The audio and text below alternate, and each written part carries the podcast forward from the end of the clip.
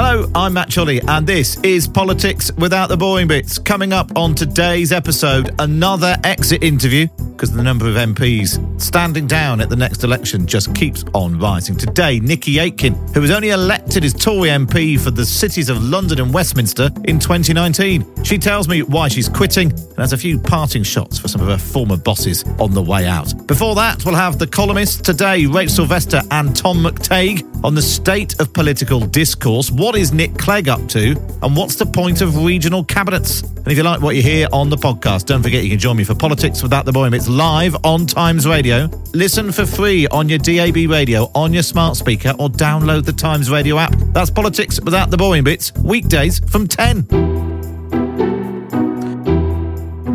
We begin with news that the Speaker of the Commons is accused of bad faith and siding with one team. You have to confront and defeat the enemy. You are a traitor and you should be banished until eternity. I'm glad you're not God.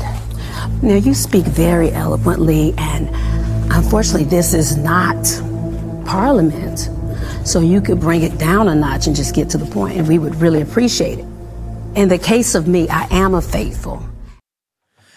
Yes, that's John Bercow on the U S traitors, where a group of people who know nothing sit around accusing each other of bad faith, fuelled entirely by self-interest. Well, in unrelated news, Sir Lindsay Hoyle is facing a big test of his authority again this week as he tries to bring the woodwork class back into line. Don't touch the lathe. Yeah, will will there be more calls for him to go? We'll keep an eye on that. Also facing questions about over his grip on the naughty kids, Rishi Sunak. He's got Liz Truss playing up on her school trip to America, saying she wants to make sure the will of the people was delivered. Yeah, well, a quick look at the polls from October twenty twenty-two shows exactly what the will of the people was. seventy-one percent of the will of the people said she was doing badly as P M. Then after she left number ten, seventy-nine percent. The will of the people said she was right to resign. We essentially need a bigger bazooka. Yeah, she'll probably shoot herself in the foot with that as well. And close to home, the other naughty boy, Liz An- Lee Anderson. Liz Anderson. It's a terrifying mashup between the two of them. Lee Anderson has caused uproar with his comments to his employers at G B News for claiming that Islamists had got control of Sadiq Khan and London. Well, the Prime Minister has done a round of interviews on the local B B C Radio this morning, and he's very clear about the line to take. Here he is on B B C Radio York. The sound of North Yorkshire is B B C Radio York. I think it's incumbent on all of us, especially those elected to Parliament, not to inflame our debates in a way that's harmful to others. Lee's comments weren't acceptable, they were wrong, and that's why he's had the whip suspended. And then here he is giving a totally different, natural answer to B B C Radio Humber. The sound of Northern Lincolnshire and East Yorkshire is B B C Radio Humberside. I think it's incumbent on all of us, particularly those elected to Parliament, not to inflame our debates in a way that's harmful to others. The comments that were made were not acceptable, they were wrong, and that's why the whip was withdrawn from the person in question. Completely different, completely different, completely different. So that was him on Radio York and Radio hum, uh, Radio Humberside. Just, just to be clear, can we can we play them together? The sound of Northern Lincolnshire and East Yorkshire. Radio York, Radio Humberside. I think it's incumbent on all, all of us, especially those, those elected, elected to Parliament, not to inflame, not to inflame our debates in a way that's harmful to others. Lee's comments, comments that were made were they were wrong, and they were that's wrong, why and that's he's why had the whip uh, the whip was withdrawn. The columnists. Yes, and I'm joined as ever on a Monday by Rachel Sylvester, who's here. Hello, Rachel. Hello, Matt. Uh, no Libby Post today, but we've got Tom McTague, the political editor of UnHerd. Hello, Tom. Hello. Uh, good to have you with us. Uh, let's kick off with the cheery prospect of the state of our politics. Uh, obviously, there's been a lot of debate over the weekend about uh, what Lee Anderson's been saying and uh, the S N P's approach to the situation in Gaza. Uh, before all of that, actually, I spoke to uh, Nickie Aiken for the exit interview, which is coming up uh, a bit later on. Another M P standing down. Here's, here's the Tory M P Nickie Aiken on the state of our politics. Just how nasty things have become and how black and white things have become. I think discourse, political discourse is, is is at risk in this country, to be honest, Matt. I think what is happening in the Middle East at the moment has really brought that to the forefront. So actually, Rachel, she was speaking before what happened in the Commons last Wednesday, because we've been doing these exit interviews in advance. Is political discourse at risk, or is it just a particular moment and it'll pass? No, I think it is. And I think the really worrying thing is how many people are going to be put off going into politics, and the quality of M Ps is going to fall even further. You know, if you look at the death threats that Uh, M Ps receive, the rape threats that female M Ps receive, the sort of requirement for these kind of black and white views, um, as Nickie Aiken explained, that you've got to sign up to your party, you know, do or die. There's no room for nuance or uh, opinion. Um, and I think that then, then you listen to sort of Lee Anderson and the degrading, really, of political discourse and how how people speak. It's not just a dog whistle, yeah. His comments. It's a kind of dog klaxon.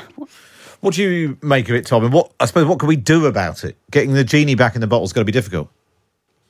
Yeah, I think it's very difficult because, I mean, one of the problems we have right now is that every party seems quite um, nervous and desperate. So you've got the Conservative Party, which knows it's on course for a potentially huge defeat. The S N P are worried about their position in Scotland. And Labour have a kind of fear that they're going to uh, not uh, not win, and that actually there's a kind of fragility over this issue uh, in Gaza in particular. So all of them are, are behaving in, in ways that kind of reveal their own political uh, desperation. You know, the S N P and the Tories coming together to really ultimately to try and embarrass uh, the Labour Party. Um, so I think that's part of the problem. But I would say I, I do think this this is a uh, a long-term thing. Uh, we, we've always had this. I was reading um, a book by uh, J B Priestley about Edwardian Britain, and this was supposed to be this period of, or you know, uh, dinner party, or you know, garden parties and uh, and and the like, when everyone Uh, was uh, friendly to each other. And it was vitriolic over suffragettes, empire, all of these things, people calling each other. I mean, there was there was armed insurrection in Northern Ireland, uh, effectively treason. Uh, so so these things, I think, are, are have been going on for a long, long time. Uh, the, the interesting thing is, I think Tom's absolutely right. All the parties are playing politics at the moment for their own advantage because of their sort of anxiety or their nervousness. It's all about the election. And actually, that just alienates the voters still more. So the irony is, The, the politicians who could rise above it and give a sort of less partisan approach would be more popular, but they're all shooting themselves in the foot for this kind of short-term political advantage, which actually is undermining uh, the reputation of politics more generally. I suppose there's a particular sort of alliance of events that have come together, that the, the situation in the Middle East, Israel and Gaza, uh, co- combined with the Labour Party doing much better in the polls, which gives, you know, has given the S N P a reason to go after them and to exploit this, you know, to try to bolster their support on the left. And then is also given a reason for the right to then hit back with that. So you've got this sort of swirling sort of dog whistle on both sides about a foreign affairs issue that lots of people just think is a terrible situation and they don't really want to pick sides, but are being sort of forced in a partisan way to, to pick sides, while everyone pretends they're being high-minded and concerned about the issues at hand, you know, and it's, you know, it's they, they it's a it's a high-minded foreign affairs issue, and it's just not, it's just dirty politics. Yeah, and the contrast between that sort of dirty politics and the tragedy unfolding in the Middle mm. East, um, you know, is so apparent. Uh, but I think that there's a sort of choice for politicians. Do they appeal to the voters' best instincts or their worst instincts? Um, and at the moment, ahead of an election, it seems to be all about the worst instincts. Um, and I think in the end, that backfires. Um, Tom, do, is it possible that everything get, could get dialed down after a change of government? Is it particularly something about the desperation of the the end of a long period of one party's dominance? Oh, I definitely think that's true. Uh, and there, there, you can see that there is a kind of cross-party consensus in a way, weirdly, on, on this issue. And if you, is there much of a difference between David Cameron, Lord Cameron's view on the situation in Gaza and uh, and Keir Starmer's view? I don't think there is hardly any difference between those two positions, and therefore, you know, between Sunak's position and Starmer's position. So there's there's a there's room here for uh, things to calm down. I would say, though, that I think with the Labour Party, they do have a, a, a longer-term problem here. You know, you can imagine a situation where there is another crisis in the in the Middle East when Keir Starmer is Prime Minister. His room for manoeuvre on this is very, very slight. Now, if you think about Tony Blair, he was brought down in the end um, by his decision to to give full-throated support to Israel uh, in its its then war uh, in, in Lebanon, from, from memory. And, and this was the trigger. Now, he of course, he would have gone anyway, but this was the, this was the trigger. Now, the situation is much more volatile now mm. uh, than it was then. And Keir Starmer is not yet even Prime Minister, and he is really struggling to hold his party together, even though he's twenty points ahead in the polls. So just cast your mind forward and think there's an economic problem, you know, there's some kind of political crisis, and then you have another crisis in the Middle East. You could see how it could very quickly become difficult for um, for for a Keir Starmer government, particularly if you have an aggressive uh, leader of the opposition, uh, a sort of Kemi Badenoch yeah. or Suella Braverman uh, going after him on this question. We'll be fascinated to see how uh, how it does play out. And obviously this week is going to probably, you know, be the worst of everyone involved again.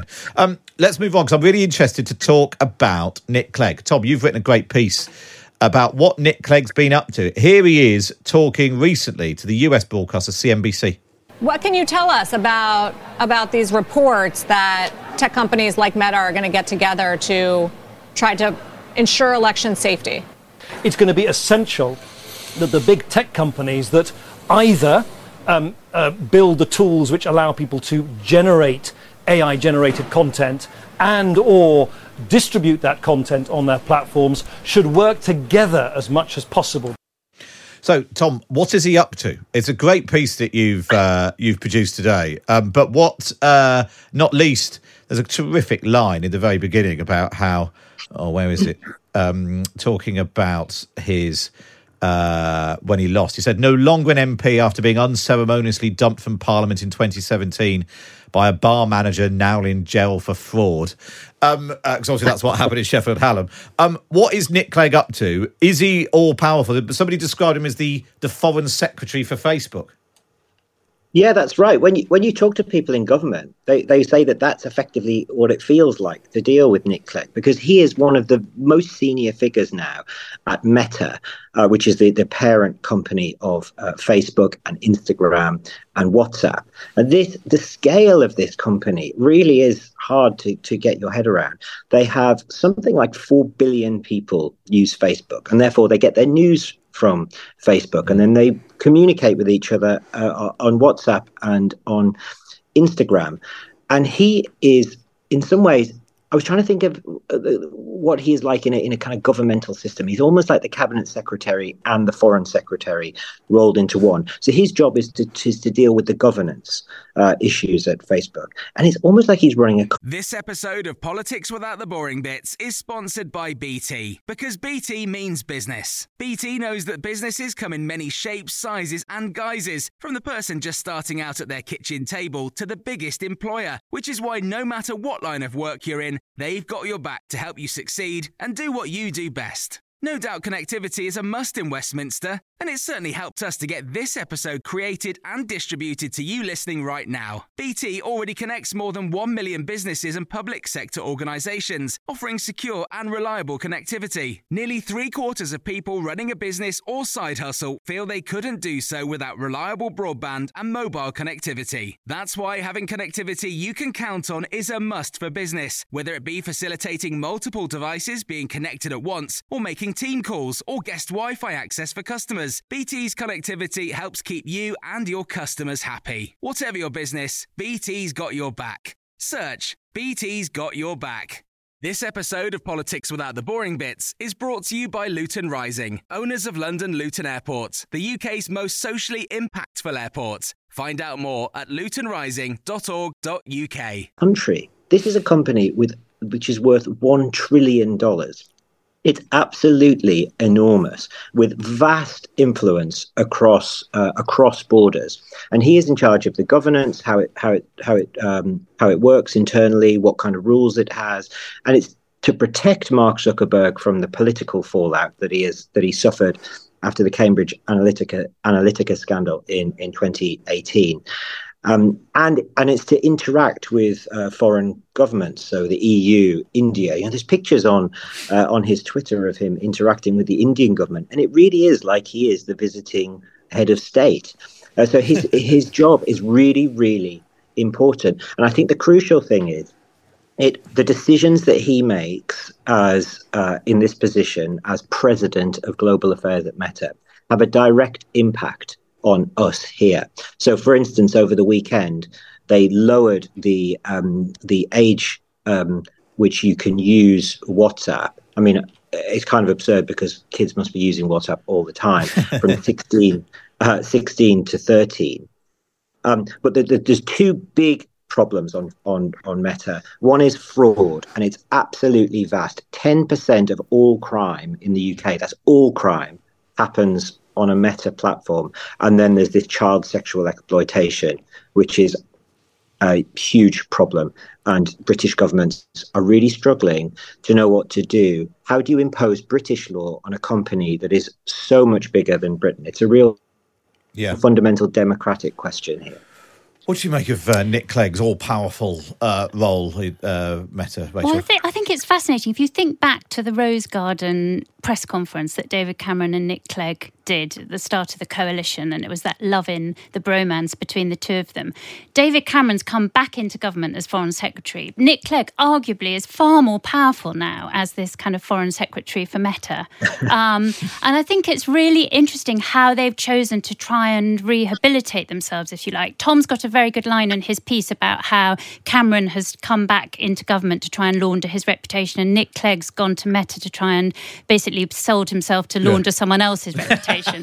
um, but you know, so he, at one level he is all powerful, but at the other level he isn't, because actually, yeah. what has he done to protect children, for example, from these awful um, websites that uh, and social media posts that are still uh, available? What's he actually done to change the way in which Meta operates? Um, and you know, does he actually really have any control yeah. over that, or is, is he just is it a smoother face? A smoother face? Yeah. Yeah, exactly. Yeah. Well, it's a great piece, Tom. You can read that online at uh, unheard dot com. Um, uh, it's, well, it's well worth reading. It's right, right romp through what Nick Clegg's been up to. Now, Rishi Sunak has taken his cabinet to Yorkshire for the day.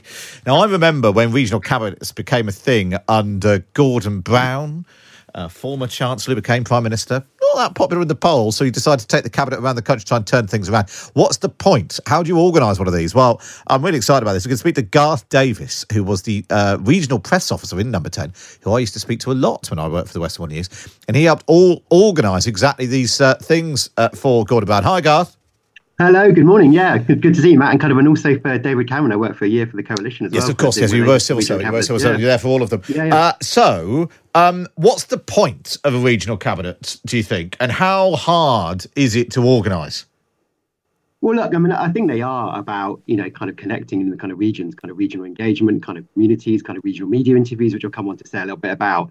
But I mean, I, I think a, a few key points, you know, kind of I'd make. I mean, so, you know, kind of what they were like, you know, kind of operationally, I think they are quite difficult to organise. I mean, I remember, you know, trying to organise sort of ten to fifteen kind of different regional visits from, you know, for the P M and, and cabinet ministers, you know, trying to coordinate, you know, kind of the visits, the messages, the media opportunities. You know, there was coordination of, of transport. You know, I remember kind of efforts to try and get kind of P M and cabinet to to travel by train, which, by the way, I think they should do a lot more like, of to see the state of public transport. Um, and I think, you know, there were also kind of security issues. You know, security issues were significant. Uh, and I remember stories at the at the time, you know, kind of around the kind of the costs of the policing and the resources uh, and, and the cost of taking uh, kind of the cabinet out to a, out to a region. I mean, I think politically, I was going to say, I mean, they are quite kind of risky as well. You know, kind of not everyone is thrilled to be an away day with the boss. Um, you know, I think as, ha- as has happened today, you know, kind of the media don't necessarily want to talk about, you know, the kind of the story that the P M or the government want to want to talk about. They're looking for kind of for images, pictures, you know, kind of ways to show government splits and problems. And I think, you know, as you alluded to, I think there was a lot of kind of accusations that they were, you know, kind of electioneering, kind of political campaigning, um, you know, kind of, about, you know, probably no coincidence, you know, kind of where the government is, you know, kind of doing uh, regional uh, cabinets and, and kind of rounds of regional media interviews. I mean, I do think, I mean, for, for Michael, just just kind yeah. of finally on the, on the regional media engagement side, you know, I think, you know, kind of in, in those days we did public meetings with uh, regional newspapers, local newspapers, local radio stations, uh, you know, kind of where, you know, there was a this kind of real partnership, you know, kind of opportunity for the kind of public to kind of ask kind of, you know, kind of, you know, good probing questions of the P M, which I think is, you know, right. Uh, they were kind of visits that, you know, where I felt you could, you know, genuinely listen to kind of teachers, business leaders, doctors, students, et cetera. Um, and I don't think you have to hold regional cabinets to do that. But I think, you know, the kind of government could do worse than, you know, kind of actually kind of, you know, listening and engaging much more in the regions and doing rounds of regional media, media interviews, which are, are kind of, as you can see, quite challenging for P Ms. But I think kind of right, I think it leads to better policies and probably better economic kind of policies as well. What do you think of this, Tom? Because it, there is always a sort of slight, it, as part of the doom loop of a party which is, lo- you know, losing in the polls. The, you know, they, they say first of all that the, the Prime Minister's going to go out and meet people, but put every voter individually, shake them by the hand. Then they also say we're going to do more regional media. They're more trusted than the national media. We're going to do more regional media. And actually, consistently, we've seen that, that it's not a soft touch, and, and the real risk of having two dozen cabinet ministers in one place at one time, as they all end up saying different things to different people, and it, you know, and it's. It doesn't land the message they want to. Yeah, I've got to say I'm pretty dubious about this. I just, uh, I just can't see how it has much impact at all. I mean, if it was formalised, if it was, if there was a kind of structure to this where uh, the British government was asserting its Britishness rather than its Englishness and held meetings regularly in Edinburgh and Cardiff and Belfast, Uh, then then that would be one thing. But it just it's a little bit like levelling up. It just seems so ad hoc and unplanned and no real strategic thought that, oh, put, stick a government agency in Darlington or stick a government agency in Halifax or whatever. That it just it's not it's not thought through. It's not like these are bad things for Halifax or Darlington. It's just that It, it, it just seems like a political sop more than anything. Yeah. What do you think, Rachel? I agree, actually. I think it's a gimmick, a pre-election gimmick. And the problem is it sort of assumes that people in different parts of the country somehow have different interests. Um, mm. But going to uh, York and re-announcing some money for local transport isn't going Midlands. to in the Midlands isn't yeah. going to change anything. And actually, everyone in all parts of the country is worried about the cost of living crisis. They're worried about the um, N H S. They're worried about the trains not working. Um, and as as Rishi Sunak discovered, they're worried about some comments that are racist from the former deputy chairman of the Tory party. So kind of pretending that you can target your messages to a very narrow geographical audience is misguided and foolish. Did you have to, uh, Garth, when you were organising, did you have to sort of, because, you know, I know it's an um, outrageous thing to imagine, but not all cabinet ministers get on with each other. Do they all travel together on a bus? How do you get them around the country? I remember they did different visits in different parts of the region and then sort of travelled in. I think some did kind of visits together and then came in. But yeah, I mean, I, I remember the sort of, you know, the thing, you know, what's the photo, what's the photo opportunity, you know, kind of, as you know, you know, kind of cameras looking to kind of look, you know, kind of a disgruntled or kind of, a, or, or split in some way, but... But yeah, I, I haven't seen the, the photos from today, but, you know, kind of, you know, we'll see. I guess they'll be looking for those, uh, particularly kind of for the political story of the day. Yeah, absolutely. And who who gets the good, who gets the sexy visit, and who get, you know, who's who's got the high vis on driving a digger and who's pointing at a bus stop, uh, which are obviously all very important issues. I saw Mark Harper has a transport secretary high vis jacket. Has they he? all got their they've their got their own personalised ones. Wow, that's an F O I request. Can we yeah. get that in? uh, we'll find out how much that's cost. Tom McTague from UnHerd and Rachel Sylvester from The Times. And don't forget, you can get a subscription to The Times at the times dot co dot U K. And if you've got your subscription, then just link it up with your Apple subscription and you'll get a bonus episode of Politics Like the Boy and Bits every week. Up next, it's another exit interview.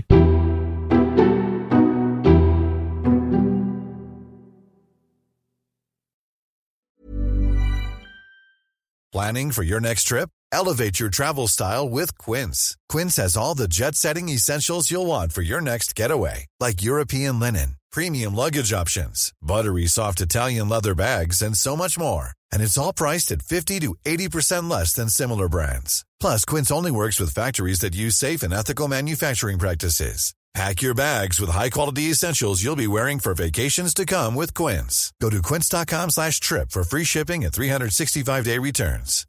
Why don't more infant formula companies use organic, grass-fed whole milk instead of skim? Why don't more infant formula companies use the latest breast milk science? Why don't more infant formula companies run their own clinical trials? Why don't more infant formula companies use more of the proteins found in breast milk? Why don't more infant formula companies have their own factories instead of outsourcing their manufacturing? We wondered the same thing. So we made ByHeart, a better formula for formula. Learn more at by heart dot com. This episode of Politics Without the Boring Bits is brought to you by Luton Rising, owners of London Luton Airport, the U K's most socially impactful airport. Find out more at luton rising dot org dot u k. The Big Thing. We've already said Nicola Jane Aitken is leaving us soon. Goodbye. Born in nineteen sixty-nine, she was first elected as Conservative M P for the cities of London and Westminster in twenty nineteen. Now she's leaving. In her exit interview, she describes being the M P for M Ps. Yes, and I do get casework from M Ps, usually about council tax.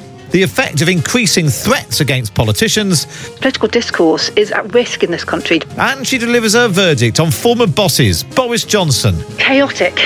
Liz Truss. Overpromoted. I'm remortgaging at the moment. Thanks, Liz. And Rishi Sunak. Honourable. So, Nickie Aiken, thank you for joining me for your exit interview. A chance for us both to learn what you could have done better. First question, why are you leaving? Well, because my husband has got a job overseas and uh, my youngest child leaves school this summer, finishes A-levels, so he'll be going off hopefully to college. So uh, it seems like th- the perfect timing that I don't really want to be left at home alone, to be honest. And so I thought I would go and support my husband. It's not because you thought you might lose your seat? I don't think I would lose my seat. I think I would win my seat. And I don't want that to sound arrogant, because it probably does. Um, but I have been told by several pollsters that they thought that I would win because I have very much worked my constituency. Every pledge I made in twenty nineteen, I have kept. And I've succeeded in the campaigns I promised I would uh, I would lead. Um, and I'm very much known in Westminster. I'm a local person. My Labour and Lib Dem candidates are not local. They come from outside Westminster in particular. So, look, you can never say never, but I think Westminster and the City of London would will be retained by the Conservatives. What about the fact that, and I take on board your husband's got a job abroad, but, you know, we I spoke to Steve Bryan, one of your colleagues, yeah. a couple of weeks ago, and he said he's not standing down because he thought he might lose. He's standing down because he's worried he might win. And that actually being in opposition mm. uh, in a rump of a Tory party with probably a lot of colleagues who you don't necessarily share their politics despite sharing the, the party. Has that played a part in it at all? If the Tories were twenty points ahead in the polls, you're on course for a majority, you were heading for the cabinet, you'd probably stay, wouldn't you? Look, I have thought about this because I never, ever thought I would not stand. Mm. Uh, I didn't think I'd stand for a third term. I thought I always thought I would stand for two terms because it, it is exhausting. I mean, it is fascinating. The more you get involved in it, the more you want to do it.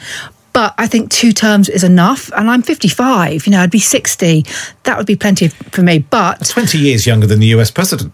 Yeah, exactly. yeah, and and and and is a opponent, but I think I'm like over ten years older than the Prime Minister.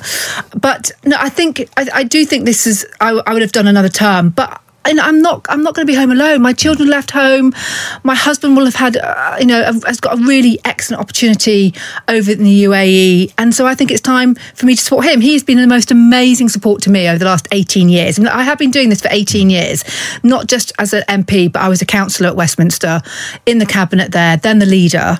So I have been, you know, very much in, in frontline politics in Westminster for eighteen years, and I think it's time that I supported Alex. Is it a funny job being the M P for Westminster?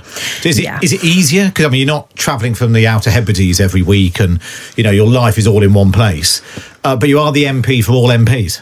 Yes, and I do get casework from M Ps, believe me. Usually, what do they complain about? Usually about council tax and trying oh, really? to get... Um, usually because they, they haven't they haven't received the, their bill, or I had a Labour M P come up to me last week and wanting help with his lifts. So, so I am, but look, I, I never leave my constituency. I live and work here, and I have lived in my constituency for twenty-seven years, I think. But it's an honour to do it. It is. I really do love this place. People always think central London, you know, it's it's full of strangers. It's not. It's neighbourhoods, it's communities, it's people who care about their local areas. And, and you know, I have a, a monthly call with resident associations. There's about twenty, twenty-five people on there from across the constituency, and they're passionate about their local areas and working with me to, to improve it. So I'm really going to miss my constituency more than anything else. I will miss the people. I will miss the constituency. I'm not sure I will miss the, you know, the The, the, the, the, you know, the, the politics of it all, which is, you know, has surprised me somewhat over the last couple of years. What do you mean by that? Just how nasty things have become and how black and white things have become. I think discourse, political discourse is, is, is at risk in this country, to be honest, Matt. I think what is happening in the Middle East at the moment has really brought that to the forefront. And I've had, what's shocked me more than anything else is over the last few months, I've had thousands of emails, and I'm not exaggerating, and I, and I think most M Ps have had thousands of emails about the situation in Gaza. And people are rightly concerned. You know, nobody should not be concerned about what the what we're seeing, what's going on in Gaza. But nobody in those emails that I can recall has mentioned the hostages, has mentioned what actually happened on the on the seventh so of October. Are these emails about the situation in yeah, Gaza, the ceasefire, and why aren't you doing more? Yeah, uh, yeah, yeah. and stopping. Um, you know. So it's what you'd characterise as pro-Palestinian emails. Yeah. yeah, and I've met people, I've met constituents who want to talk about the situation, and I'm more than happy to talk about the situation. But they never mentioned the hostages, and they never mentioned what happened on the seventh of October. And I I chose not to go and watch. The uh, you know that that we've been offered, M Ps and many M Ps have across the House have watched the filming that the Hamas terrorists took themselves of what they were actually doing on the seventh of October. I chose not to watch that because I don't think you can ever unsee it. But I've heard testimony and I've met families of hostages, and I think too often we have forgotten what actually happened on the seventh of October. No matter what you think about the two-state solution and what's happening in the Palestine, I went to the West Bank back in twenty-two and I was shocked at how many Israeli settlements there are in the West Bank. I think I was quite ignorant about the situation.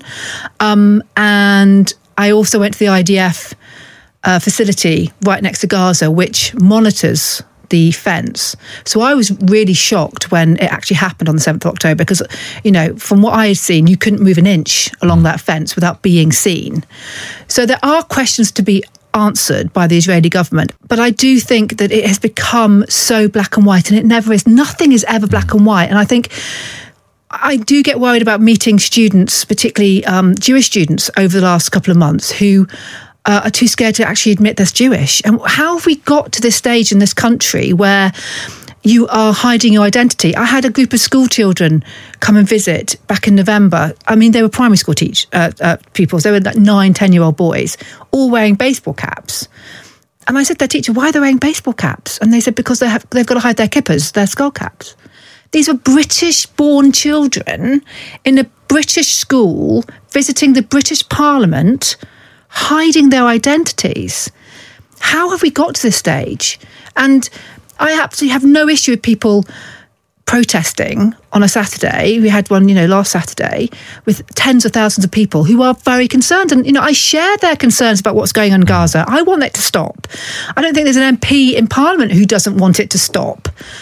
But we have got to ensure that we remember that it's never black and white. There's mm. always... You don't have to pick a side on everything. No. You can think that what happened on October the seventh was terrible and, and what's exactly. happening in Gaza was terrible. Yeah, exactly. And they are both equally, equally terrible. Yeah, yeah, yeah. And it's innocent people and children and women and, and men who are civilians who are being, you know, maimed, killed, made homeless from this. Um, and, and, you know, n- neither side will ever be a winner, sadly. You talked about how the, you'd noticed that in the last year or two, the political discourse had changed. I wondered whether you, which you preferred, being an M P for Westminster or being the council leader? You know, is, is there one job? Do you have more levers to pull in one job or the other? They're very different. I mean, I think that was a bit of a lesson for me when I turned up, you know, having been the leader and what I wanted happened. And then realising very, very quickly that you're just basically vote vote fodder, really. Um, and look, I love both jobs. So they're both very different. And I have, I think, just learned over the last four or five years now that how you can achieve. And everything I promised I would do, short-term lets registration, the government has announced that, you know, leasehold reform, government is working on that now. And also, you know, my infamous, probably almost legendary pedicabs bill. Well, this is this is registering pedicabs, which yeah. are the noisy things which yeah. rip off tourists in central London. Exactly. And, you know, I've had two private members' bills. It was my biggest campaign issue for my local area. Look, you know, not, we're, talking, we're not talking about the economy and, and crime. Obviously, those are national and local issues. But for my specific issue is pedicabs. They are a nightmare for local people and local businesses, and they're not registered or licensed, and anybody can drive them. They're not, and the vehicles are not checked, and there's no fare structure. So you get dreadful examples of tourists being ripped off one hundred, two hundred quid mm. to go half a mile. So I was determined to get them licensed. I had two private members' bills. They didn't get through because, you know, we all know it's notoriously hard to get a private mm. members' bill, even with the government's backing. Um, and then um, dear old Boris, remember him? Uh, he was really keen for me to succeed. And I remember one...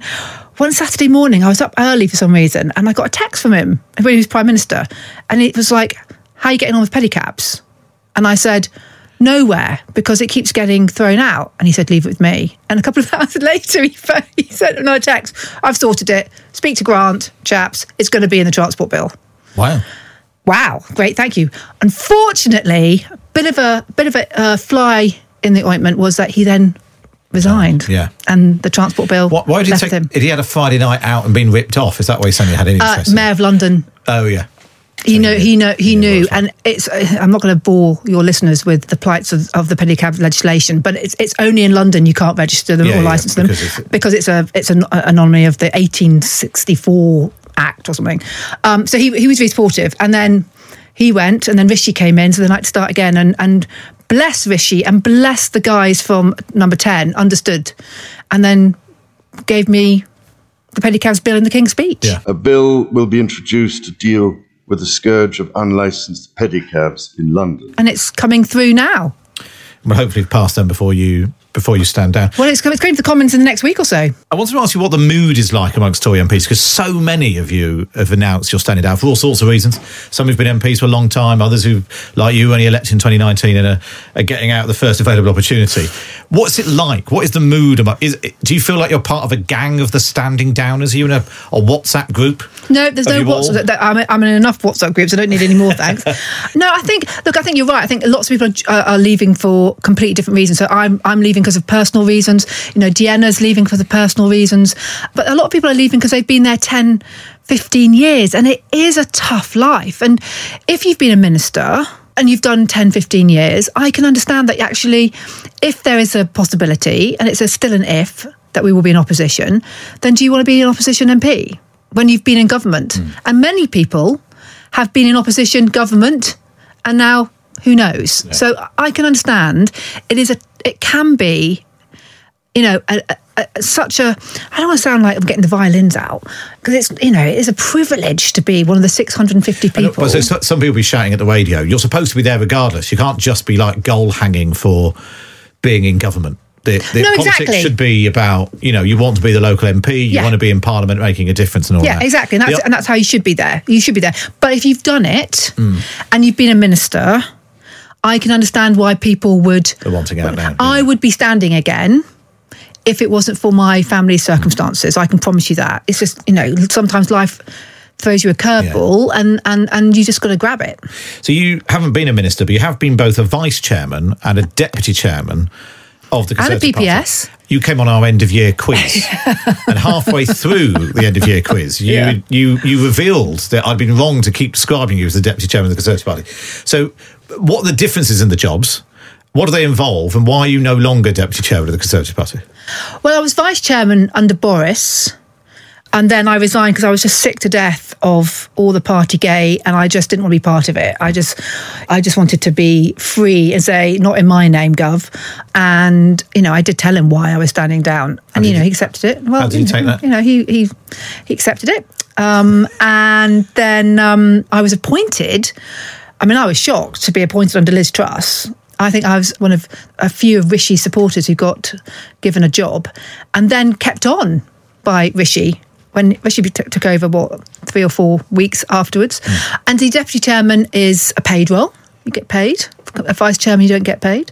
Uh, and then you do have a lot more responsibility as as, as deputy, because you are standing in for the chairman. And, you know, I, I was actually deputy chairman in between Nadeem Sahari and Greg Hands. We had about a month, I think, three weeks between the two of them. Well, uh, Nadeem standing down and Greg being appointed. So then I just stepped in and did a lot more for C C H Q. And look, I, I mean, I love being deputy chairman, but because it's a payroll position, you have to then vote with the government. You can't be, uh, you can't put down amendments to bills, et cetera. Um, and I wanted the freedom, particularly in the last year of the Parliament, I wanted the freedom to be able to put down amendments and try and change legislation, like particularly the leasehold bill that's coming up, um, the criminal justice bill that's coming up. And I wouldn't be able to do that as, as a payroll. And for me, it was more important to represent my constituents and represent what I want to do and change than being a deputy chairman. So I'd asked the chief whip back in September, look, you know, I want to step down. It wasn't a huge, like, I need to go now, but I said, look, when there's the next uh, reshuffle, I want to step down. I'd had a few health issues with my thyroid, so, so that, that wasn't helping the situation as well. So I just thought it was time. I need, I couldn't do everything, so I stepped down as deputy chairman. So when the, um, when the reshuffle came in November, I just went.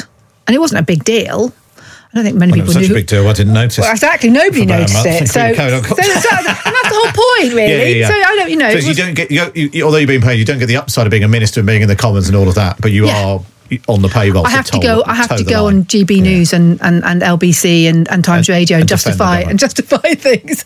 And now I still do, but I don't have to always. You don't have to be quite so positive. Yeah. Uh, Nickie, let's turn our attention to some of your bosses. We ask everyone of all parties who's done this. I've had a few. To sum up their former bosses in a word. So you came in in twenty nineteen under Boris Johnson. Mm. Sum up Boris Johnson in a word. Chaotic, probably. And, and you know, that. I think the thing about Boris, and I hope history will be more kinder to him, because, you know, he did get some of the big issues right. He did get the vaccine programme up and running, and he saw that from the very beginning that we were only going to get out of COVID with a vaccine, and he pushed that forward and um, got the right people dealing with that. He got Ukraine right. He was absolutely right on Ukraine, we, and we have to keep supporting Ukraine.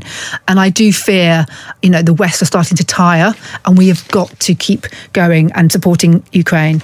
But the thing about Boris is he is so charismatic, and he does reach many voters that other politicians don't reach. But I just don't think he ever had the temperament and the right people around him from the beginning. I think if he had had the people he had to, at, towards the end around him, and he, and he was a, he was a brilliant mayor. He was a brilliant mayor because David Cameron and George Osborne knew exactly what he'd be like, and so ensured that he had the right people around him, like my former leader, Simon Milton, and then Eddie Lister and other people who were basically running City Hall, and he was the frontman. That is what he should have had in number ten. And I think he would have been, probably with the right people managing him, mm. I think he could have been an outstanding Prime Minister. Sadly, he just didn't have the right people. And you know, that's you, ultimately his fault. Yeah, yeah, exactly. Yeah. No, exactly, exactly. And you have to accept that. And, you know, he, he just basically brought the Leave campaign with him. And, you know, the Conservative Party, as we all say, is a broad church, Matt. And, um, you know, you had to have people. It was about the Conservative government yeah. and the Conservative Party. It wasn't about Leave. And I think if I think we'd have had a lot more of success. And then obviously we had COVID, and who would have expected, you know, a once-in-a-hundred-year pandemic to hit us, hit the world? And that meant that a lot of the things that we had hoped to do... I remember sitting in Parliament in February twenty twenty, listening to Boris make a speech, and I sat there and I thought, oh my goodness, we are going to change this country for the better. We are going to be in power for ten years and we are going to do some great things. Little did I know that a month later... COVID was going to hit. And then, but do you not think that actually, if it hadn't been COVID and Partygate, there'd have been something else? It was just in his temperament, in his nature, that surrounding himself with people who, you know, didn't have necessarily his best interests at heart. Yeah. Only told him what he wanted to hear because he didn't want to hear it. You know, it yeah. was in his nature. If it wasn't, if it bluntly, if it wasn't lying about Partygate, it'd probably been lying about something else. Well, he does have a bit of a reputation of, um, you know, I always said he always treated the party like his wife, uh, wife, and treated the economy like his own personal finances. But look, I, I just think he got us elected, mm. and he got us elected in seats that we hadn't held in a hundred years. Mm. So th- you have There's to give him there, really. you have to give him the credit yeah. um, for that, for, for for bringing in a wave of voters. And, and I think he was right when he said that they lent us their vote, which they did. And do you think they're about um, to take it back? Well, let's see, let's see. I mean, I don't I mean, I don't see much, to be honest. There's not much enthusiasm for Labour. Let's be honest. I mean, well, if apart you see from a twenty, twenty-five point lead in the polls and winning by-elections, I think that's, in every yeah, part but of the then look at the by-elections, Matt. Look at look at the vote. The vote, they're not voting for Labour, they're just not voting for us. Look at look at but look that's, at that's look how at, you win elections. Though. Yeah, but look at Kingswood. I mean, there's there's yeah. no enthusiasm. It was like a hundred votes more than twenty nineteen. Yeah. That is not a Tony Blair landslide. And believe me, I was there in ninety-six, ninety-seven. I was working in central office.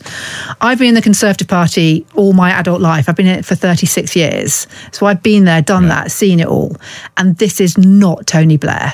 Well, let's let's not worry about Tony Blair. Let's talk about some of your other bosses. Let's sum up. Uh, so Boris Johnson was chaotic. Liz Truss, in a word. Overpromoted.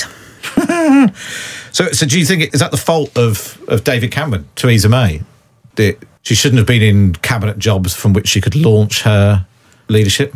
I just think that I'm sure. Look, I don't. I, look, I don't really know Liz, to be honest.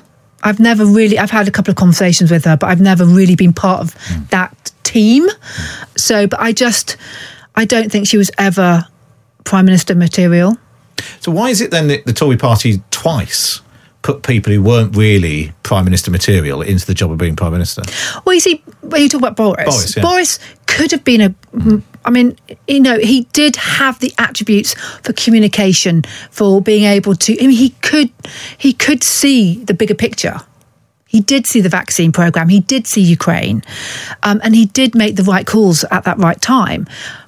But on the day-to-day, I mean, being Prime Minister, I couldn't think of anything worse, to be honest, than being Prime Minister. I mean, it is a tough gig.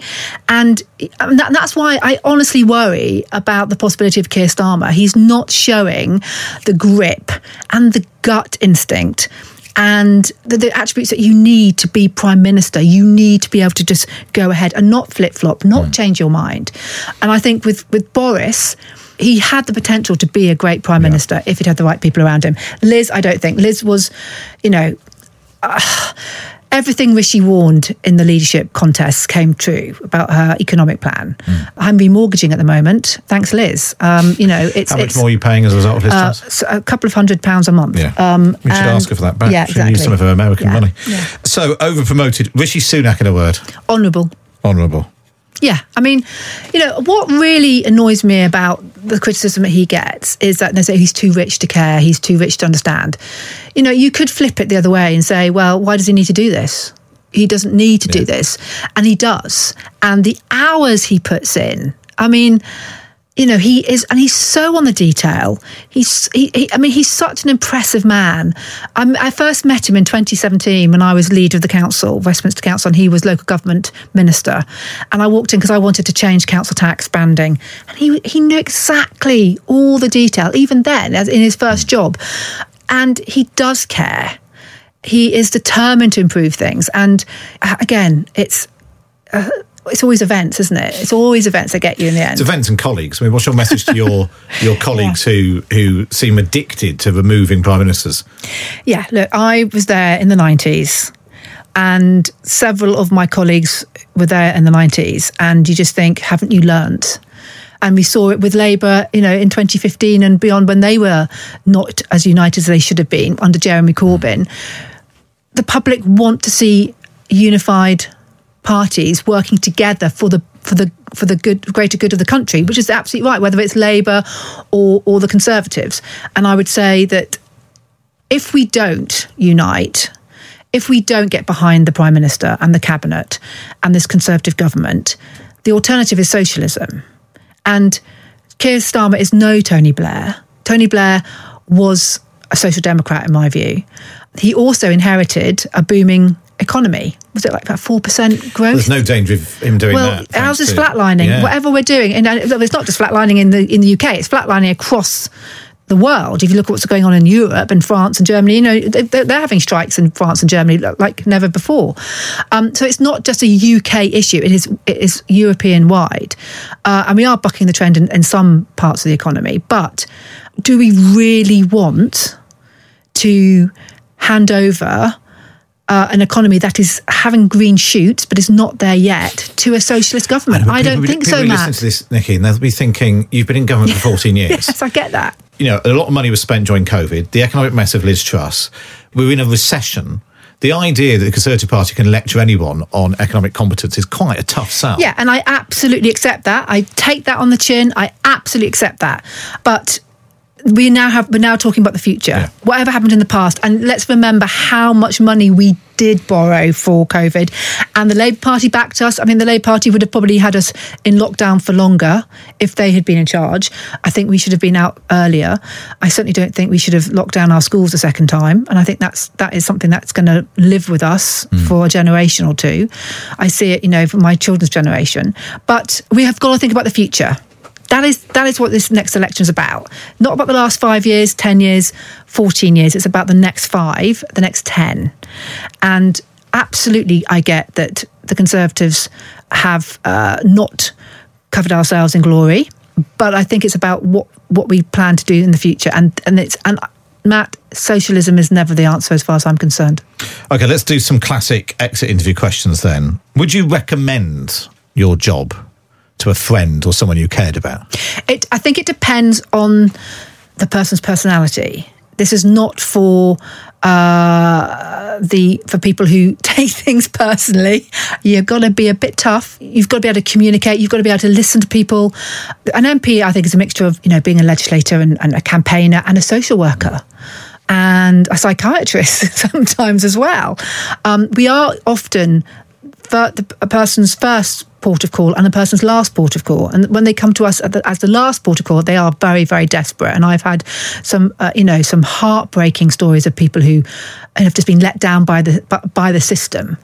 But it's tough, and, and you know, you you don't get thanked. And I'm not saying we should ever get thanked. We don't go. You don't go into politics. Well, you shouldn't go into politics to make money or to be thanked. But you only ever really hear the negatives, which I think is is fine. I didn't go in it to make, you know, To, to, to get plaudits, but I do think that you have to be of a certain personality. But if you have got the fight in you, if you have got the time, and it's all encompassing, your family, you will not see your family. I'm lucky I live mm. in my constituency twenty-four seven.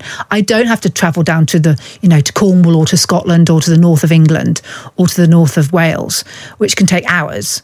Uh, so I'm there, I'm there, I go home every night. But if you don't, it can be very lonely. It, I, I think it can. And I yeah. think that's when, you know, some M Ps get themselves into some situations that they might not do.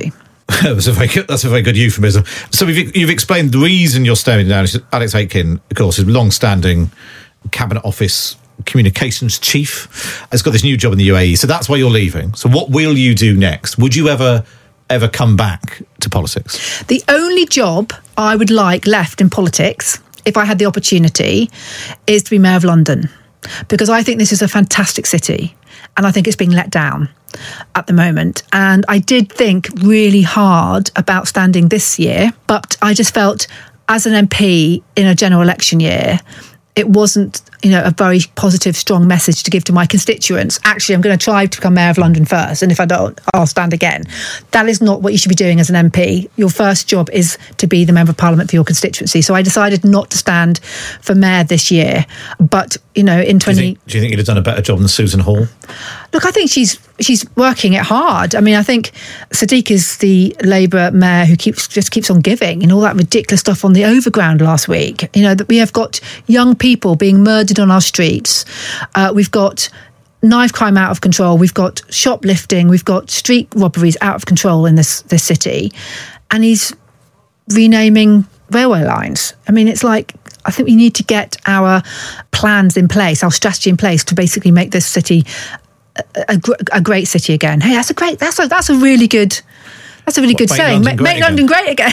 That's a bit, a bit Trumpy. Maybe, yeah. You can get it on a baseball cap. I'm not sure. I'm so what would that be, twenty twenty-eight? Eight. Eight. Who knows what we do. Look, I didn't think... I, if you'd asked me three months ago where I'd be living in six months' time, I'd have been saying Westminster. So who knows? But that's the only job. That's my unfinished business, Matt. I think I'd like to be Mayor of London. Uh, advice for your successor? Whoever no, it is. Whoever it somebody, is. Somebody going into Westminster for the first time. The best advice I can give is just make friends. Make friends on all sides of, of, of the chamber. I've got some great friends in the Labour Party.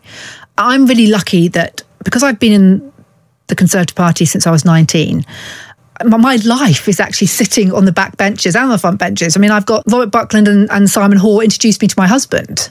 Robert Halfon and Sajid Javid got me into the Conservative Party in the first place in the in, in, in university. And so I'm, I was really lucky when I actually got there. I had a, I had a solid base of friends already. But you do need your friends. You need your friends for that gallows humour. And believe me, we've had gallows humour in the last four years. Yeah. Believe me. um, you do need people to, to just let off steam with and to just rant at and to have a laugh with. So you do need to make friends.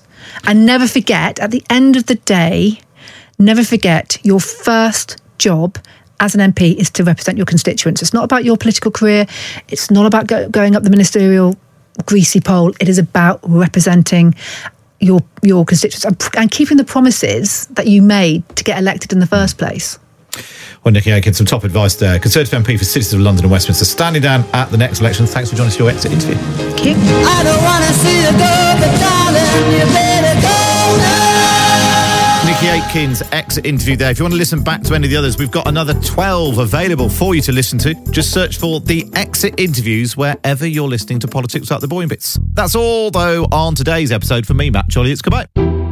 This episode of Politics Without the Boring Bits is brought to you by Luton Rising, owners of London Luton Airport, the U K's most socially impactful airport. Find out more at luton rising dot org dot U K.